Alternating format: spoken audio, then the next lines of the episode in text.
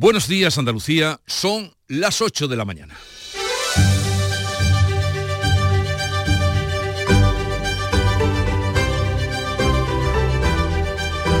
En Canal Sur Radio, La mañana de Andalucía con Jesús Vigorra. Ya está restablecida la circulación por la estación ferroviaria del Chorro en la provincia de Málaga y esta madrugada se han retirado los dos eh, trenes de cercanías que chocaron el sábado. Si bien hay un problema ahora en el trayecto ferroviario entre Córdoba y Jaén. El Parlamento afronta hoy el debate final de los presupuestos andaluces que quedarán aprobados mañana con la mayoría absoluta que tiene el Partido Popular. El Gobierno se abre a aceptar enmiendas de la oposición. Aprobada la reforma que sube el subsidio por desempleo a 570 euros y se podrán cobrar mientras se trabaja durante seis meses. De esta ayuda se van a poder beneficiar en Andalucía 200 40.000 empleados o desempleados en este caso. El Estado vuelve al accionariado de Telefónica y de qué manera, porque se hace el socio mayoritario, comprará el 10% del capital y se convierte así en el principal accionista. Se adelanta a la compra del 9,9% de las acciones por parte de la empresa saudí STC. Por otra parte, el gobierno se preocupa por el suministro de agua potable en el norte de la provincia de Córdoba. Van para nueve meses ya sin agua potable. Convocará hoy a las partes después de que la Junta y la Diputación hayan aprobado la adecuación de la depuradora de Sierra Bollera. Mientras tanto, cuatro personas de la plataforma por el agua continúan en huelga de hambre. Y Pedro Sánchez confirma que se reunirá con Puigdemont después de aprobada la ley de amnistía y Feijó enviará hoy al Gobierno un orden del día ampliado para reunirse con Sánchez antes de que acabe el año. Veremos si eso es posible. De estas y otras noticias enseguida les ampliamos la información, pero antes el tiempo. Social Energy. La revolución solar ha llegado a Andalucía para ofrecerte la información del tiempo. 20 de diciembre, miércoles, eh, en el que un frente nuboso va a recorrer Andalucía de oeste a este en la primera mitad del día, aunque no se esperan lluvias. Va a haber heladas en el interior de Córdoba y en Granada con avisos amarillos por temperaturas mínimas que se estarán bajo cero hasta las 9 de la mañana. Las máximas van a ser hoy más bajas en general, salvo en el litoral mediterráneo, y se moverán entre los 10 grados de Jaén y los 19 de Almería. El viento soplará moderado del norte, componente fuerte en el estrecho. Termina el año en verde con los Social Energy Green Days. Llévate 200 euros en tu batería virtual con Quiroluz, con seguro todo riesgo incluido los dos primeros años y grandes descuentos con hasta 25 años de garantía en todas nuestras instalaciones de primeras marcas. Pide tu cita al 955 44 11 11 o socialenergy.es. La revolución solar es Social Energy. La mañana de Andalucía. Logística Castillo. Más de 20 años viajando contigo los 365 días del año. Logística Castillo les ofrece la información del tráfico. Vamos a conocer ahora cómo están las carreteras en Andalucía. Conectamos con la DGT, nos informa Alfonso Martínez. Buenos días. Buenos días. En este momento en eh, la red de carreteras de Andalucía les vamos a pedir eh, tengan en precaución en Almería en la 7 hay circulación lenta en Viator en, eh, en dirección a Barcelona también eh, complicaciones eh, en eh, Granada, en la GR30, en el Zaidín, en dirección Bailén y en Málaga, de entrada a la capital malacitana por la A7 en la Cala del Moral y Pedregalejo en, dirección a, Málaga, también en la 357 en el entorno de Cártama y en esta A7 van a encontrar también dificultades, en este caso en eh, Mijas, en, en, dirección a Malagueña. También hay circulación intensa en Sevilla, de entrada a la capital hispalense por la A49, en Tomares y en la ronda S30, especial precaución en el puente del Centenario en ambos sentidos. Por último, en Huelva hay circulación intensa por obras de mejora y mantenimiento de la calzada en la A497 en Corrales en ambas direcciones. Lo tiene el guiri y el granjero, la influencer y el abuelo, el que cocina el capón y el que compra el cotillón. Es un extra de ilusión. ¿Y tú? ¿Tienes ya tu cupón del extra de Navidad de la 11? No te quedes sin él. El 1 de enero, cupón extra de Navidad de la 11, con 80 premios de 400.000 euros. Todos tenemos un extra de ilusión. A todos los que jugáis a la 11, bien jugado. Juega responsablemente y solo si eres mayor de edad. En Canal Sur Radio, la mañana de Andalucía con Jesús Vigorra. Noticias. Vamos a contarles cómo ha quedado restablecida la circulación por la estación ferroviaria del Chorro en la provincia de Málaga. Ya se han retirado los dos trenes de cercanías que chocaron el pasado sábado. Málaga, María Ibáñez.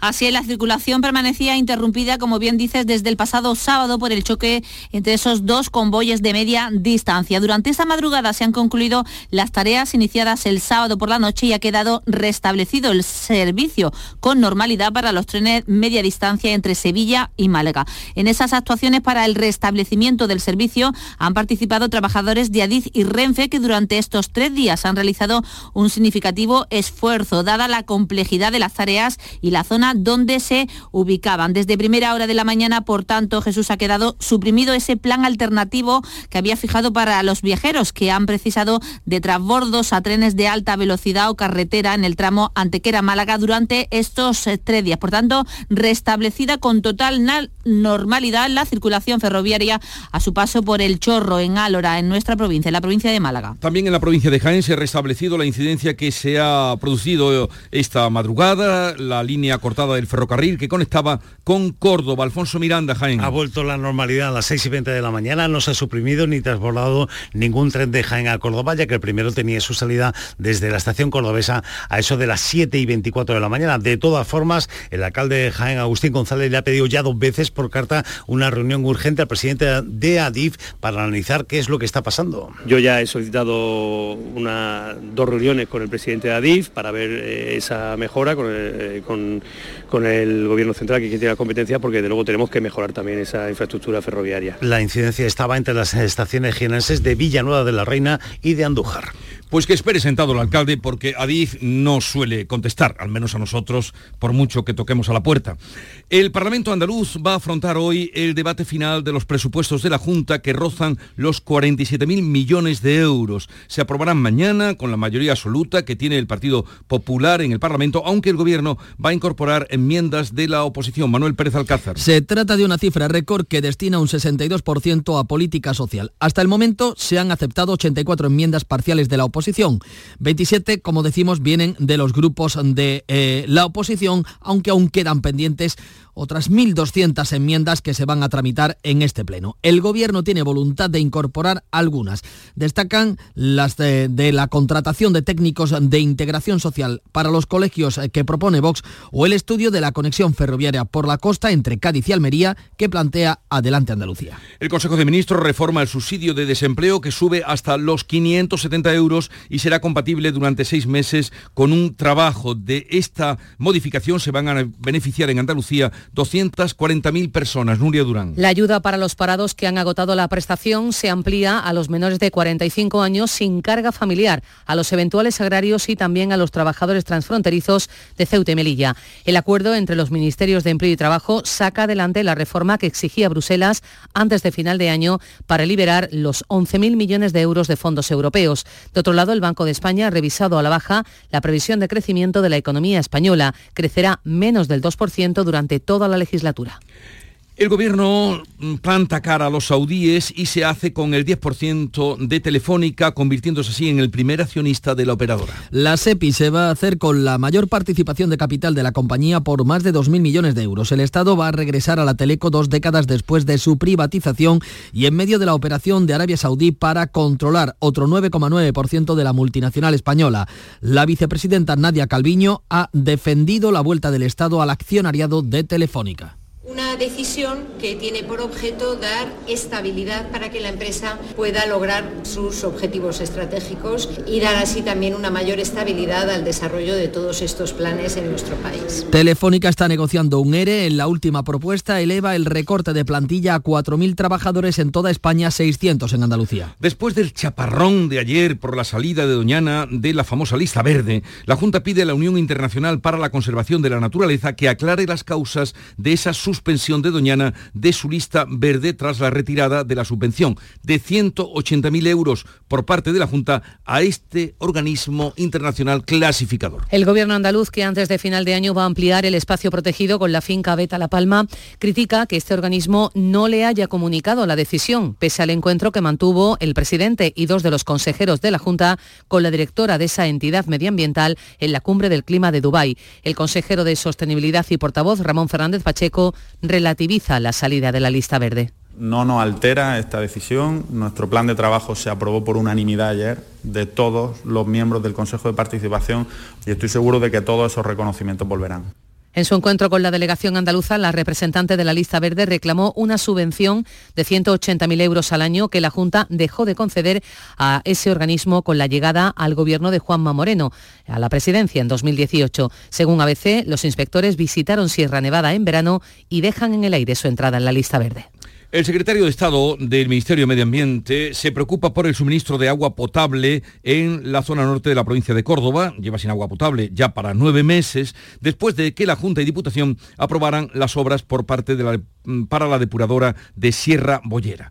Hoy se convocan las partes. Cuéntanos qué hay de nuevo, Miguel Vallecillo. Pues que el Gobierno ha pedido a los miembros de la plataforma Unidos por el Agua que desistan de su huelga de hambre que comenzaron hace ya seis días hoy y les anuncia la próxima convocatoria de una reunión conjunta en la que participen el Ministerio de Transición Ecológica, Junta y Diputación, además de alcaldes y miembros de la plataforma.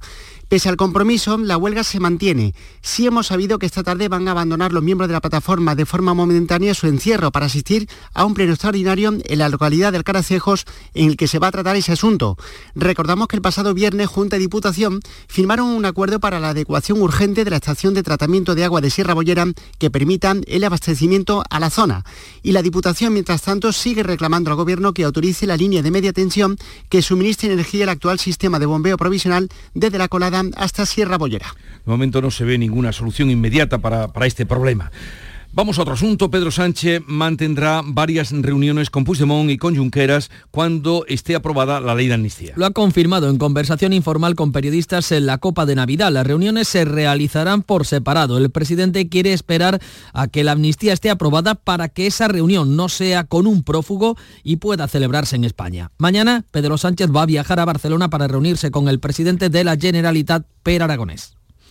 Feijó contragolpea al gobierno al que va a enviar hoy, ha dicho, un orden del día ampliado para esa reunión posible, probable, con Pedro Sánchez antes de que acabe el año. El presidente del PP remitirá hoy un documento al gobierno para desbloquear el encuentro, pese al anuncio de Sánchez de que se va a reunir con Puigdemont y el pacto con Bildu en Pamplona. El presidente pretende abordar la renovación del Poder Judicial, la financiación autonómica, también la eliminación del término disminuido de la Constitución. Feijó ampliará los temas de esa reunión, para, pero advierte de que no blanqueará a Sánchez. Yo en tiempo real, el mismo día, le propongo un orden del día que yo también quiero tratar y si nos ponemos de acuerdo hacemos la reunión el próximo día que él considere oportuno.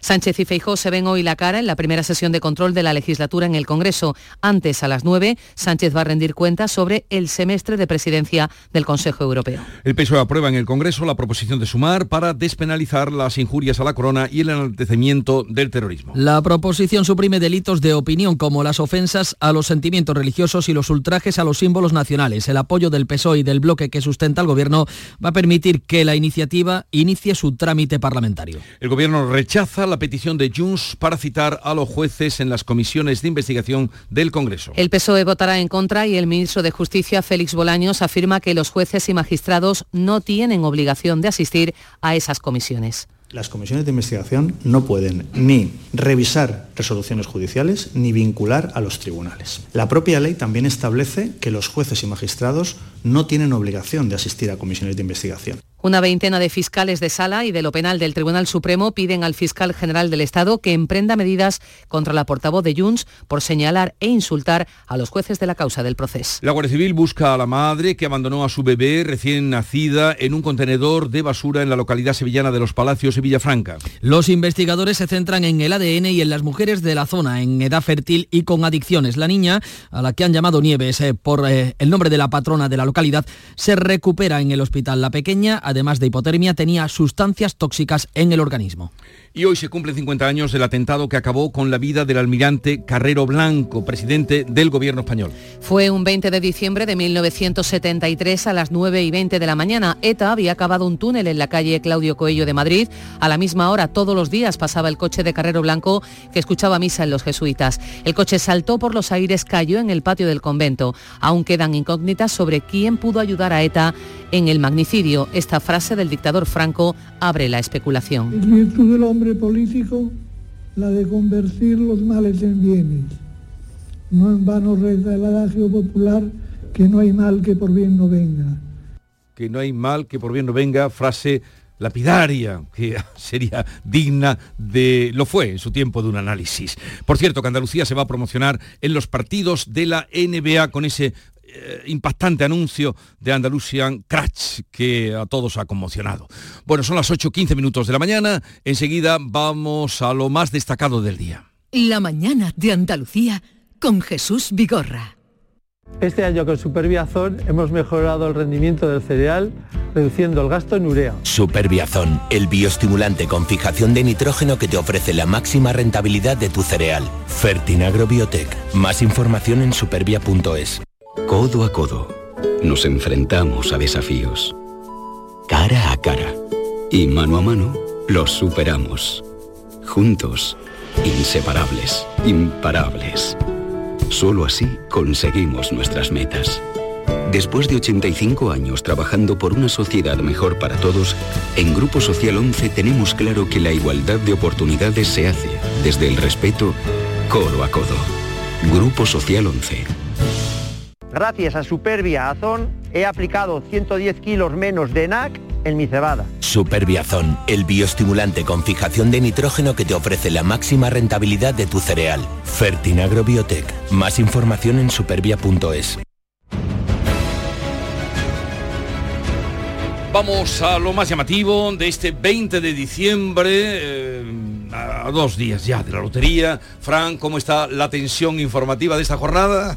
En el un 20 de diciembre del año 2023, tú sabes que en Navidades la, la tensión se estabiliza por los mantecaos y demás, ¿no? Y por- ¿Tú vas a entrevistar a Puigdemont? Si se pone a tiro, sí. Es que ayer Pedro Sánchez en el ágape navideño le dijo a los periodistas, os vais a hartar de entrevistar a Puigdemont.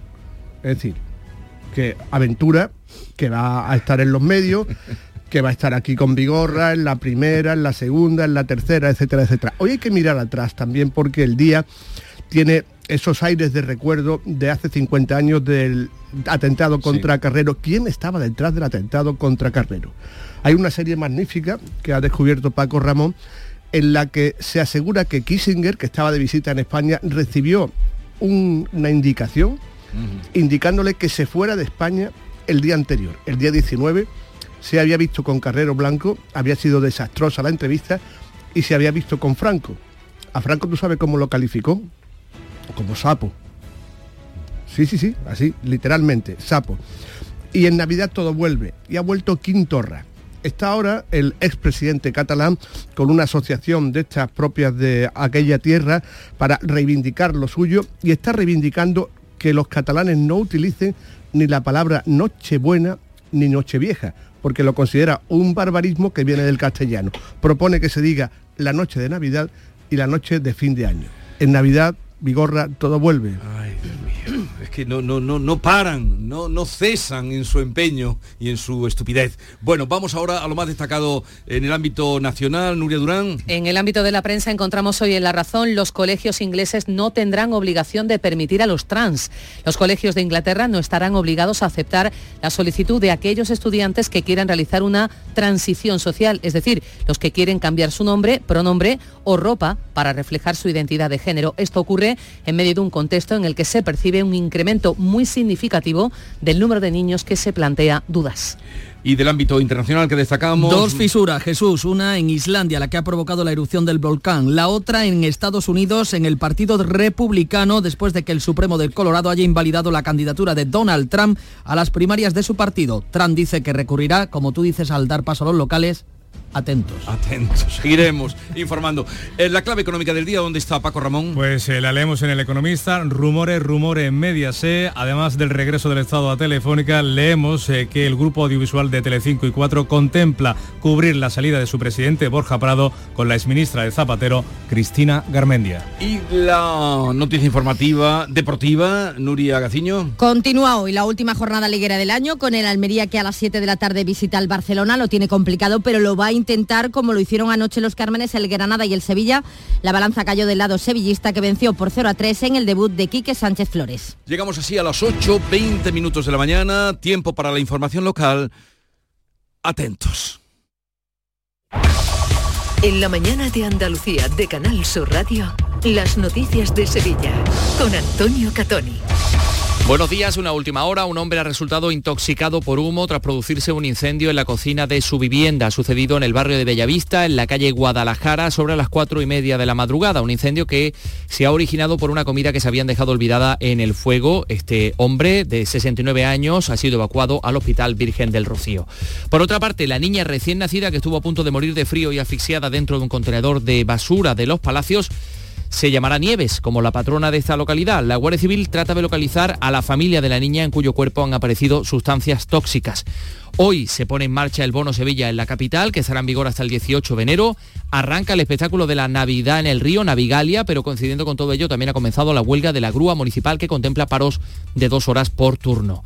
En el tiempo, el frío es el fenómeno más significativo de esta jornada. Se han registrado esta madrugada hasta 2 grados bajo cero en Cazalla de la Sierra, también temperaturas en negativo en Écija, donde ahora tenemos un grado y dos en la capital. Las, máximas van a oscilar entre los 13 grados de Morón y los 15 de Sevilla. Eh, tendremos eh, nube durante esta jornada en algunas zonas de la provincia y atención porque también hay niebla en estos momentos en la zona de los palacios y esa niebla condiciona la circulación por la autovía A4. Eh, vamos con el tráfico para conocer cómo se circula a esta hora por las carreteras de Sevilla y su provincia. Isabel Campos, buenos días. Buenos días, efectivamente hay que tener precaución en la A4, en los palacios también a la altura de las cabezas por esos bancos de niebla. Por lo demás se registran hasta ahora tres kilómetros de retenciones en el puente del Centenario, sentido Cádiz, debido a la avería de un turismo que está ocupando el carril derecho. También dos kilómetros de retenciones en la entrada a la ciudad por la autovía de Utrera. Ya en el interior la circulación es intensa en el puente del Alamillo, Avenida de Andalucía, La Palmera y Puente de las Delicias de entrada, en la ronda urbana norte hacia la Glorieta Olímpica y en torneo sentido Arqueta. Enseguida desarrollamos estos y otros asuntos, realiza Juanjo González. Te presentamos con Bijubilación de Caja Rural, un conjunto de soluciones exclusivas e innovadoras para diseñar tu jubilación a tu manera. Con Bijubilación de Caja Rural, montate tu mejor jubilación. Ven antes del 31 de diciembre y obtén interesantes incentivos. Documento de datos fundamentales para el partícipe, alertas de liquidez, indicador de riesgo, planes en promoción y condiciones en segurosrga.es. La Guardia Civil trata de localizar a la mujer o a la persona que abandonó el lunes por la tarde a una bebé recién nacida en un contenedor de basura de los Palacios, un caso que podría tratarse penalmente como intento de asesinato. Las investigaciones se centran en el ADN y en las mujeres de la zona en edad fértil y con adicciones porque esta niña, además de hipotermia, tenía sustancias tóxicas en su organismo. Sigue estable en el hospital de Valme los trabajadores del centro sanitario que se han volcado con la pequeña quieren ponerle por nombre el nombre de la patrona, Nieves. ¿Y qué dicen también los vecinos de los palacios, Isabel? Pues Belén, una de las vecinas que la encontró y la atendió, reconoce que la rápida reacción de quienes estaban allí y el inmediato traslado al cercano centro de salud le salvó la vida por minutos. Eh, dio 15 minutos más tarde y la niña no lo hubiera contado. Además nos lo dijo mm, los médicos en el hospital, se lo dijo a la Guardia Civil, que hubiera tardado 20 minutos más en encontrar a la niña y la niña no hubiera bebido, no hubiera estado viva, vamos. La Junta se ha hecho cargo de la tutela de la menor mientras se intenta localizar a la familia. Si no es así, pasará acogida y posiblemente adopción, como ha señalado la consejera de Igualdad, Loles López. Tenemos en la Junta de Andalucía muchos medios, muchos recursos, que nadie se le ocurre hacer lo que han hecho con este bebé. Es decir, tenemos familias de urgencia, tenemos casas tuteladas, tenemos muchísimos recursos para acoger la propia administración con magníficos profesionales 8.24, esto cada vez se parece más a la Navidad. Hoy se pone en marcha la campaña del Bono Sevilla, que va a estar en vigor hasta el 18 de enero, es decir, va a permitir abarcar compras navideñas y parte de las rebajas. Una ayuda para impulsar la economía eh, local y familiar en estas fechas, como eh, afirma el delegado de Comercio y Consumo Álvaro Pimentel con esta nueva campaña que financia el Ayuntamiento de Sevilla con más de 650.000 euros, queda patente el compromiso firme del equipo de gobierno de José Luis San con el pequeño comercio de nuestra ciudad. Por otra parte, esta tarde comienza el espectáculo Navigalia, que es el mapping que se va a proyectar sobre la lámina del río en el Muelle de la Sal hasta el 4 de enero. La iniciativa estrella de la programación navideña municipal ha desbordado todas las previsiones antes de comenzar. Anoche apenas quedaban 5.000 invitaciones de las más de 222.000 disponibles. Cada día 18.500 personas podrán disfrutar del espectáculo de luz y sonido en el Guadalquivir. Pues coincidiendo con este tiempo navideño, esta madrugada ha comenzado la huelga de la grúa municipal a un punto al que se llega eh, tras eh, no alcanzarse un acuerdo en el, en el CERCLA. Según el responsable sindical Santiago López, la dirección se niega a cumplir el convenio. La herramienta principal de policía local, que es la grúa municipal para la disciplina del tráfico, pues la van a tener tremendamente mermada por tres vértices distintos. Uno, que en vez de 25 conductores hay 22 porque estos señores no han cubierto esos huecos. Dos, que están los paros por la huelga. Y tres, nosotros nos vamos a revisar horas extras.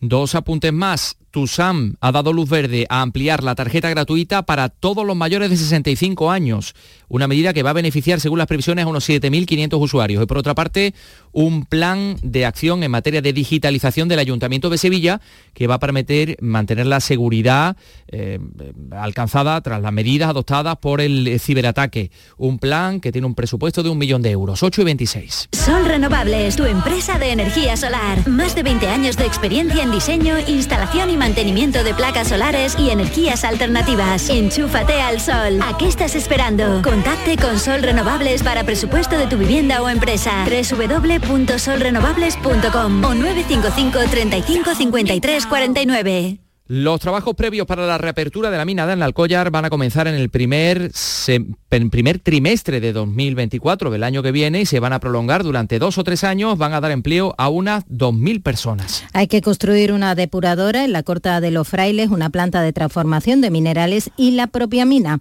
La concesión de explotación tendrá una vigencia de 20 años y creará un millón de puestos de trabajo. El alcalde de Aznalcóllar, Juan José Fernández, espera que el pueblo resurja tras la crisis que trajo consigo el vertido de 1998. La reapertura de la mina, eh, el futuro de una comarca entera y además, para bien decir, el, futuro de la minería en Andalucía. Minería de primer mundo, ¿eh?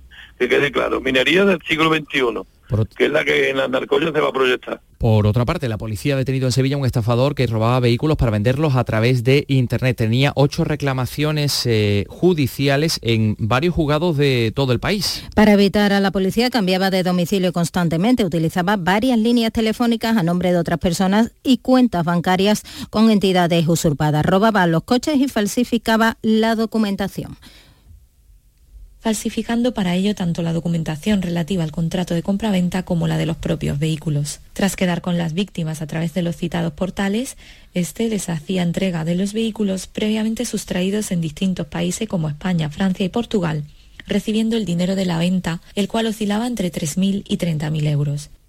Ya conocemos que la imagen de la Virgen del Rocío va a volver al culto este próximo viernes, pasado mañana, tras la finalización de la intervención realizada por la restauradora sevillana Fuensanta de La Paz, que estará en la base en el presbiterio. Y por otra parte, reacciones también en Sevilla por la decisión del Papa Francisco de bendecir, de, perdón, de permitir la bendición de las parejas del mismo sexo. Bendición, ni sacramento ni boda. El párroco de San Jacinto en Triana, que ha realizado vigilias con personas de colectivo LGTB, ha dicho que esto es un paso importante dentro de la Iglesia, que falta mucho trabajo por hacer. Tenemos que empezar a ser valientes, a no tener miedo, a no tener miedo. Entonces, sí que me parece significativo ¿eh? y creo que puede abrir caminos, a pesar de que aún queda mucho por hacer. Son las 8 y 28 minutos. Bueno, pues vamos con la información deportiva. Bueno, por una parte, con la Vuelta Ciclista a España, que va a volver a Sevilla en el año 2024, después de 14 años, va a estar en Sevilla la quinta etapa que se va a disputar el 21 de agosto, pero también evidentemente con Quique Sánchez Flores, que llega al Sevilla y el Sevilla ganó. Nuere Gaciño, buenos días. Muy buenos días. El Sevilla que toma impulso tras vencer por 0 a 3 al Granada, no ha podido tener mejor debut en el banquillo Quique Sánchez Flores. Importante destacar que se han hecho más esfuerzo por entendernos en tan poco tiempo. Han salido con mucha personalidad y yo creo que les ha dado lo que necesitamos, la confianza necesaria. La confianza que hay que asegurar en el próximo partido que será este sábado ante el Atlético de Madrid en el Metropolitano. Mañana juega el Betis, recibe al Girona tras haber celebrado la Junta de Accionistas con el apoyo mayoritario a la ampliación de capital que se aprobó en agosto. Pues eh, por último, la cultura. Les vamos a contar que en la temporada del Lope de Vega se despide esta semana con dos propuestas. Esta noche, Las nubes de Aristófanes y La Ros. Ha agotado todas las entradas para el concierto de Navidad del jueves y del viernes. 3.600 localidades vendidas.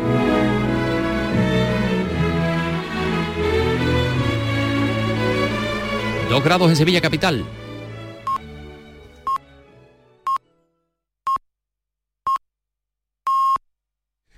Andalucía son las ocho y media de la mañana.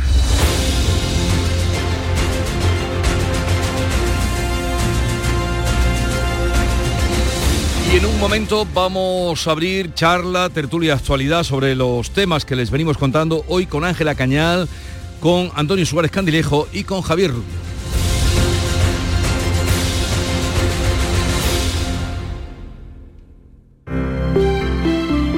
Buenos días. En el sorteo del Eurojackpot de ayer, la combinación ganadora ha sido 4, 6, 17, 31 y 45. Soles 6 y 12. Recuerda, ahora con el Eurojackpot de la 11, todos los martes y viernes hay botes millonarios. Disfruta del día. Y ya sabes, a todos los que jugáis a la 11, bien jugado. La tarde de Canal Sur Radio con Mariló Maldonado. Disfruta de las tardes con tu radio, con tu sección preferida, cafelito y besos. Entrevistas en profundidad, por tu salud y los temas que más te interesan. Todo aquí. En la tarde de Canal Sur Radio con Mariló Maldonado. De lunes a viernes desde las 4 de la tarde. Canal Sur Radio, la radio de Andalucía. Montepío, ¿en qué podemos ayudarle? Quería informarme sobre su seguro de decesos. Aquí tiene nuestra oferta. ¿Y en ese precio tiene cobertura completa? Sí, lo tiene todo cubierto. Compañía con más de un siglo de experiencia. Visite montepíoconductores.com. Montepío, lo tiene cubierto. Ven a celebrar con nosotros la Navidad más flamenca en Andalucía. Disfruta de nuestras zambombas en todas las provincias. Para más información consulta la página web www.institutoandaluzdelflamenco.com. Agencia Andaluza de Instituciones Culturales, Junta de Andalucía. En estas fiestas no pueden faltar en su mesa los productos de Mariscos Apolo. Contamos con cocedero propio, langostinos, pulpo cocido, gambas. Nos encontrará en los mejores establecimientos de alimentación y en las grandes superficies. Busque la calidad, busque Mariscos Apolo. Desde Mariscos Apolo les deseamos feliz Navidad y próspero 2024.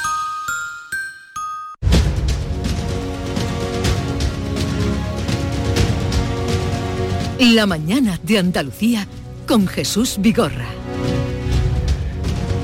Y para analizar los temas del día, hoy contamos con Ángela Cañal. Buenos días, Ángela. ¿Qué tal? Buenos días. Con Antonio Suárez Candilejo, director de Telenuba y Huelva Hoy. Buenos días, Antonio. ¿Qué tal? Buenos días, aquí estamos. ¿Cómo estáis por ahí de...? Pues eh, fresquitos, ahora tenemos a 7 grados eh, o 6, ayer hacía un poquitín más de frío, pero bueno, eh, sin lluvia, la previsión habla de eh, chubasquillos por la tarde, pero poca cosa. O sea Pero que aquí tenemos, sí, tenemos, agua. tenemos menos grados, ¿no? Javier Rubio, buenos días. Buenos días, no, creo ¿Te que... ¿Has mirado...? Yo creo que estamos en 7 también, 7, 8, ¿no?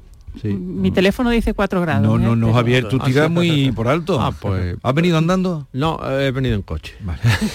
Me he resguardado un poco. En bicicleta tampoco. No, no, no, no. No, cuando yo pasé esta mañana a las 5 estábamos a 4. Eh, luego habrá subido, hombre. No, no, luego baja. Después de esa hora Sí, suele bajar. la hora más mm, fría entre seis y media Sí. siete, A antes esa de- hora del amanecer. Había tres. Y Ángela dice que estábamos ahora a... Mi teléfono dice, en mi casa, que es la calle San Vicente, por esa zona, 4 grados. Vale, vale, vale. Bueno, vamos a... Vamos Buena temperatura en cualquier caso. a hablar de los temas, no sé, tenemos aquí muchos temas, todos palpitantes. eh, no sé si tenéis acciones en Telefónica. Las tenía, pero las vendí. Anda. Ya lo confieso, sí. ¿Y le ganaste algo? No, nunca se gana nada. Los que no sabemos de esto nunca claro, ganamos nada. No, además, yo las había comprado cuando estaban eh, carísimas, estaban como a 14 euros. Y ahora la acción de Telefónica, no sé ayer a, a qué, porque además el anuncio del gobierno fue a cierre de mercado, claro, para no interferir en la cotización, hoy veremos, pero no sé, está por debajo de 5 euros la acción, ¿no? Pero cuando vendiste, perdiste. O... Creo, creo que no perdí porque con las sucesivas ampliaciones de capital lo que te van dando son lo que vulgarmente se llaman papelitos. O sea, tu experiencia... Mi experiencia bursátil es que si no, como manolete, si no sabes para qué te metes. Me temo que así es por algún que otro testimonio que tengo, pero eh, en fin, este... Nada, eran, nada, yo qué sé, 4.000 euros, 5.000 euros, Sí, nada. sí, sí. Pero, bueno, eh, jugar y, y no. Efectivamente, eso que antiguamente se decía jugar a la bolsa, ¿no? Pues Sí. sí. eso es jugar a la bolsa y claro, te la juegas. y claro, mm, al final la, la bolsa pues la mueven los grandes grupos de Los inversión, los que saben. Y, y ya aterrizando en el tema de Telefónica, pues claro, el gobierno contrarresta una acción de los saudíes, de Saudi Telecom. Sí, esto es- que no está mal, que no está mal. Si ese fuera el objetivo auténtico, mm, no está mal, pero claro, hay bueno, muchísimas eh, preguntas que nos hacemos y que todavía no tienen respuesta, ¿no? Pero mm, es que hoy eh, es, los periódicos, dependiendo del periódico que coja, hay quien lo ve bien, hay quien lo ve mal. Entonces, Dependiendo de si es favorable o desfavorable al gobierno. Exactamente. básicamente. Claro, es que estratégicamente está bien, o sea, contrarrestar la injerencia saudí no está mal, pero claro, lo que decía anteriormente, te haces, eh, y hay muchas preguntas que no tienen eh, respuesta en estos momentos. Mm, ¿Para qué va a utilizar eh, el gobierno su participación en Telefónica? ¿Pedirá consejeros? Eh, ¿Se hará política desde la nueva Telefónica una vez que, que el gobierno esté? Eh, Yo creo que lamentablemente, como siempre decimos, eh, o al menos en mi caso siempre digo, es que la opacidad sigue siendo la tónica principal en las actuaciones de, de este gobierno. Falta transparencia. Lo único que se ha dicho, lo único que ha dicho la señora Calviño es que se hace, bueno, pues para dar estabilidad a la empresa, eh, que falta le hace, por cierto, ahí tenemos ese, esa negociación de ese despido masivo de unos 5.000. sí, creo pero dice que eso, pero- eso no va a Claro, repercutir. Vamos, ahora, Claro, ahora sabemos por qué Telefónica lo ha planteado en estos términos antes de fin de año, claro, claro, porque claro, se veía claro. venir esto.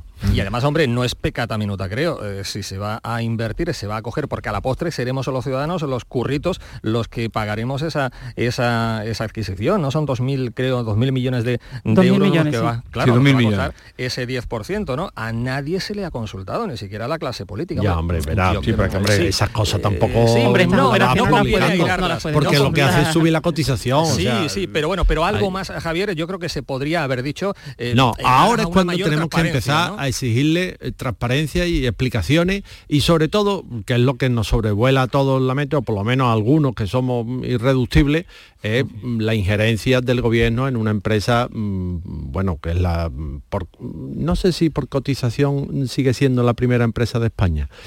No, no lo sé ahora mismo. una una de ellas seguro. importantísima, Seguro, Lo que claro, es seguro, verdad seguro. que, te- que la pregunta que ahora eh, queda sobre la mesa es cuál es el papel que el gobierno pretende jugar dentro de esta Claro, compañía con esa participación de hasta el 10% que le da un peso muy muy importante. Claro. Pero más allá de eso, y eso es verdad que lo tendrá que aclarar, porque claro, es una es un es el primer accionista de una empresa privada que compite con otras, con otras empresas, ¿no? que genera ahí una situación un poco peculiar, no única, ¿eh? porque en Alemania el gobierno federal tiene acciones también, es el primer accionista en Deutsche Ujú. Telekom, en, eh, Francia, en en Francia exactamente, y en en Italia han anunciado que quieren comprar el 20%, el 20% ¿no? Bueno, Yo creo que es que, claro, cuando hablamos de los saudíes, no hablamos de una empresa saudí, hablamos del Fondo Soberano Claro. de Arabia Mm, Saudí, es decir, claro. de un Estado extranjero que entra a, a comprar y hacerse eh, con un peso importantísimo, una empresa estratégica, con, un papel muy importante pues, en el tráfico de datos, que es la- una de las mercancías más importantes que circulan ahora mismo en el mundo,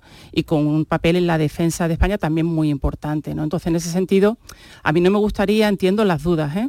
y entiendo la crítica política que se puede hacer, pero no me gustaría que volviéramos a, con perdón, la catetada de cuando Endesa, eh, si os acordáis, en, los primeros 2000, eh, cuando se plantea la compra de gas natural y se dice aquello de antes alemana que catalana, y se hace una operación para intentar que lo compre una empresa alemana, E.ON, al final se lo queda en él, que es una empresa propiedad del Estado italiano. Es decir, para que no lo comprara una empresa privada española acaba siendo Endesa dominada por, por otro Estado. ¿no? Yo creo que tenemos que ser un poquito más inteligentes. Es verdad que en estas últimas décadas ha habido una globalización muy intensa, la que ahora se está un poquito, la estamos repensando eh, las debilidades estratégicas en las que nos sitúan muchas cosas y, esto creo que es un paso un poco de repensar eh, cómo queremos gestionar empresas y activos tan estratégicos como son los datos y las comunicaciones. Sí, pero todo eso está muy bien, Ángela, evidentemente, eh, pero con los precedentes que tenemos de la actuación de este gobierno, eh, hombre, hay motivos para la, sospecha y, no sabemos, insisto, en qué se va a hacer y que si el gobierno podría incluso hacer política desde la propia eh, telefónica. Ejemplos los tenemos.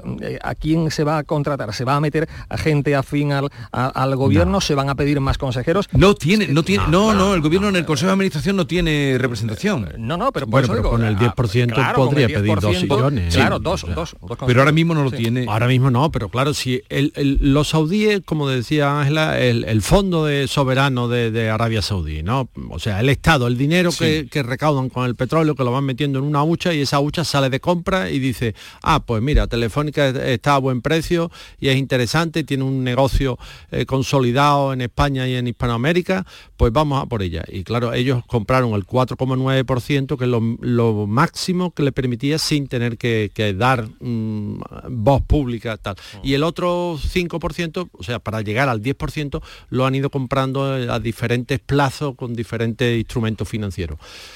Bien, el gobierno o el Estado, vamos a hablar del Estado, que el gobierno simplemente ejecuta la, acción del, del, Estado, pues va a compensar eso con otro 10%. O sea, en ese sentido, pues claro, el interés mm, de parte del accionista, el accionista saudí, pues va a estar compensado con el interés de parte del Estado español como garante de esa seguridad y de ese mm, contenido estratégico. Que aquí, esta compra ha sido un gol por la escuadra completamente al gobierno porque no lo ha visto no se enteró, no en se enteró de nada. Como tú dices, primero compra una participación del comprando a pequeños, pequeños mm, paquetitos casi al cierre del mercado en, durante mucho tiempo nadie sabía que estaban detrás financiera muy muy en la sombra que le ha cogido al gobierno completamente en, en Babia y, que cuando se anunció eh, y con razón por parte de la oposición el Partido Popular dijo esto eh, esto es, esto es intolerable y el gobierno tendrá que hacer algo. El gobierno está haciendo esto.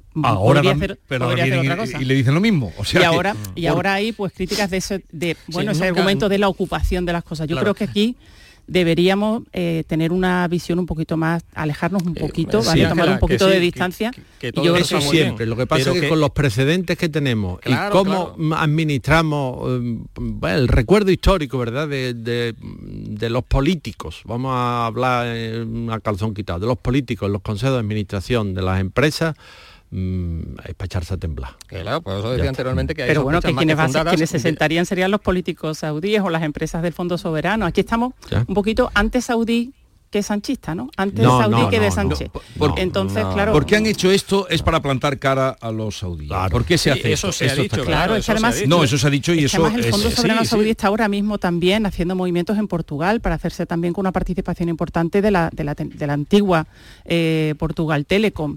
Daros cuenta que eh, los países del Golfo, los países petroleros, están haciendo un cambio de estrategia muy importante porque vienen otros tiempos y se están posicionando principalmente en las empresas energéticas y en las empresas de, telecomunicaciones de todo el mundo, además de en otros sectores, ¿no? Y hay que estar atentos a lo que eso pueda significar en términos de seguridad. Bien, estoy eh, viendo una última hora que están dando de que ya hay fecha para la reunión Sánchez-Feijó. Pero parece que podría ser el viernes 22. El viernes, exactamente. El, día de la lotería. Sí, se ha comentado, sí. Yo, yo creo que ese día no es día de reunirse, pero bueno.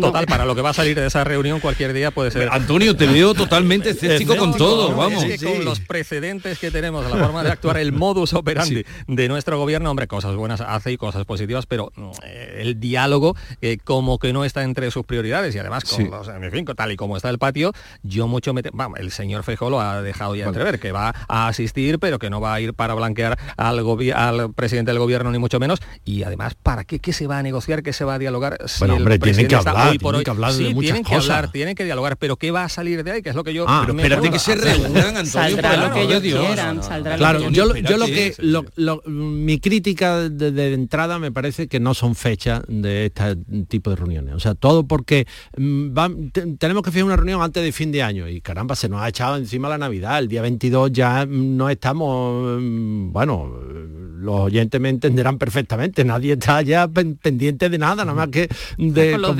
la, de la mesa. lotería, de Bueno, comprar lotería, que al día siguiente sábado que hay que preparar la cena de Nochebuena. Eso es la preocupación de, de la ciudadanía, ¿no? Entonces, mm, bueno, por el prurito de decir, antes de fin de año mm, hemos dialogado gobierno y oposición. Oiga, pues no, haberlo hecho en su tiempo, en su momento, durante el mes de diciembre o dejarlo para enero. O sea, cuando las cosas estén reposadas, cuando, mm, no sé, es No, que... aquí Pero, Pero con, vamos, con- sí. con un presidente que primero dice que no está en su agenda eh, eh, en Hombre, no, con Antonio, Puigdemont, vamos a ver, eh, el Antonio, señor Turull lo Antoñito, anunció. Antoñito, Sí, que dio, dio tres fechas, hombre, te veo hoy. Sí, yo, yo no, creo no, que nos no. tenemos yo creo que nos tenemos que alegrar de que el presidente del gobierno recién elegido y el líder de la oposición se, se reúnan si es que además no es ninguna novedad es que ocurre cada vez que un nuevo Y lo gobierno venimos pidiendo se incorpora. y además que si no fuera así Feijóo estaría todos los días y con razón diciendo el presidente no me convoca no se reúne conmigo. Es que eso es algo de y después vendrán los presidentes de las comunidades autónomas. Es algo de, de una rutina absoluta institucional. Es verdad que ahora mismo la situación política está en un punto que nada de lo que creíamos que era lo normal pues se va dando no porque todo está los puentes están rotos hay una crispación absoluta y evidentemente esta foto la foto que se va a dar el, el viernes y si finalmente es la fecha de la reunión le interesa más al gobierno y a Pedro Sánchez que a Feijóo porque mejor no quiere foto, ¿eh? regalarle al gobierno esa imagen de institucionalidad de me reúno contigo y también me reúno con Puigdemont y también me reúno con Junqueras etcétera etcétera pero cada vez se le estaba haciendo más difícil a Feijóo negarse porque no estamos hablando de un partido minoritario, no estamos hablando de un partido antisistema, es el Partido Popular, el partido que ha ganado las, las últimas elecciones generales. No puede eh, caer en esas actitudes y cada vez se le está poniendo más complicado porque está poniendo cada vez excusas más difíciles de, de entender. Yo lo que espero es que se reúnan, ojalá que salga algo positivo y que se empiece a avanzar en muchas de las cosas que están atascadas son los dos partidos más votados de España, suman la mayoría de los votos, tienen muchísimas cosas de las que hablar y ojalá que muchas de las que bueno puedan salir acuerdos.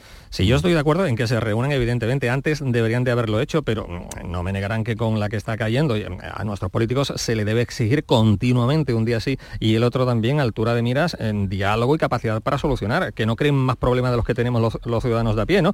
Pero insisto, después de que el presidente del gobierno, Pedro Sánchez, ha negado que se iba, que se vaya a reunir con Puigdemont un día, que no estaba en su agenda, eh, pese a que los independentistas lo anunciaron, ahora reconoce por fin que habrá encuentros no solo con Puigdemont, sino también eh, eh, con otros responsables independentistas. Mm, En fin, se le ha puesto muy difícil el tema al, al señor Feijó. Efectivamente, Ángela, tienes toda la razón cuando dices que, que Feijó ya últimamente estaba esgrimiendo argumentos cada vez más difíciles de, de entender, pero no me negaréis que también el presidente del gobierno se lo ha puesto bastante difícil con todo lo que ha hecho y con su actitud al, al líder de la oposición, ¿no? Yo creo que mm, se podrían haber hecho las cosas de un modo mm, pelín distinto, eh, distinto, ¿no? Bien, Sí, pero eh, entonces estaríamos en otro país, estaríamos Claro, con otros claro, políticos, claro, claro, estaríamos con otro gobierno. El caso es Claro. que ya hay fecha para la reunión de Sánchez con Feijó. Además, lo hacen ahora mismo que están entrando todos. Antes del primer cara a Antes del cara, primer cara cara. Primer cara cara. Y será el día 22, día que no le parece bien a Javier Rubio porque estamos en otras cosas, pero mm, lo va a hacer antes de verse. No, no tenía lógica que se viera con Puigdemont antes de verse con... Si es que se va a ver. Hombre, pues o- bueno, con Puigdemont ha dicho que hasta que no esté aprobada, Aprobada la ley de amnistía, claro, de pero- lo pero otro- ¿por qué lo hace? Pero lo ¿por qué otro sería si es reunirse con un tipo que está fugado de la justicia, Claro, que se claro, fugó en un claro, maletero, claro. que hay que repetirlo, que se fugó en un maletero. Claro. Ese es el interés, ese es el interés de Pedro Sánchez que esa reunión que se va a producir, porque además así lo han dicho, sea una vez que la amnistía esté publicada en el BOE. Pero claro, a los ritmos que está yendo y pensemos que el Senado ha puesto un plazo mayor para la tramitación, nos estamos poniendo en primavera y yo tengo mis dudas de que Junts vaya a tener esa paciencia, porque esto evidentemente no es, una, no es a iniciativa del PSOE, esto es una exigencia de una parte del peaje de Junts, ¿no? Mm, Entonces va a esperar Puigdemont hasta abril se le complica mucho a Sánchez esa foto, ¿eh? Mira que en realidad dice, bueno, ya le ha dado los indultos, la amnistía, bueno, se está insaciable, eh, el mediador, etcétera. ¿Qué importa una foto? Hombre, una foto en estos tiempos audiovisuales eh, importa, importa mucho, ¿no? Y el momento en el que hace esa foto y dónde se hace, si se hace eh, con un fugado de la justicia, con un amnistiado, pues claro, importa. Lo que yo no sé es si Junts va a tener esa paciencia.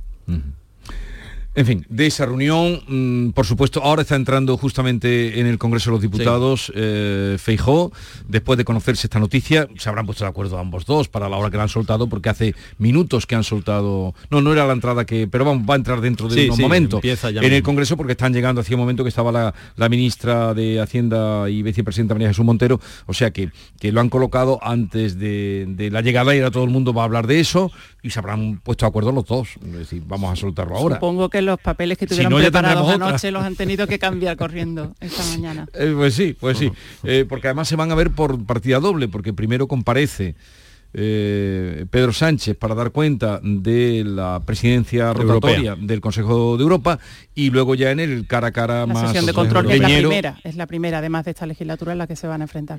Pensábamos a las 9 conectar pero a las 9 hoy se va a retrasar esa primera sesión mm. cara a cara. En fin eh, pues ya hay fecha para la reunión, ya no hay que especular más en ese, en ese sentido. Es que fíjate tú, la que, la que montamos, la que se monta, ¿no? Sobre la fecha de la reunión. Y ahora vendrá el orden del día de la reunión, que si se publica, que si no se publica, que si... Pero es que es normal, Javier. Eh, la verdad es que es agotador. lo que, lo que para, el ciudadano medio es agotador. Oiga, sí, por, siéntense, pónganse de acuerdo, hablen, discutan. Mm, por supuesto que no van a estar de acuerdo, pues, porque el PP tiene una posición sobre la amnistía y el PSOE, pues a la fuerza, los socios que se ha echado, como, como los novios, ¿no? Mal encarados, pues lo ha esquinado y, tiene otra visión. Pero después hay tanto campo donde llegar a acuerdos tendrán que hablar de Telefónica. Oye, pues también tendrán que hablar de Telefónica los dos principales partidos eh, de la nación y tendrán que decidir, oye, pues vamos a, no sé, cosas que hay que hablar. Y de la justicia, por supuestísimo que hay que hablar de la justicia en todos sus términos. Y de cosas que importan mucho. Y llegar a acuerdos y la financiación autonómica. Empezar a desbloquear las cosas. Tienen que hablar, tienen que solucionar los problemas que tenemos. Han venido dando un ejemplo bastante lamentable, tanto el presidente del gobierno como el presidente del Partido Popular, y ya es hora, y los ciudadanos, lo decía Javier, estamos ya cansados, hastiados de, este pim pam pum, que no se ponen de acuerdo, que uno dice una cosa, el otro dice la contraria, hombre, mm, seamos serios.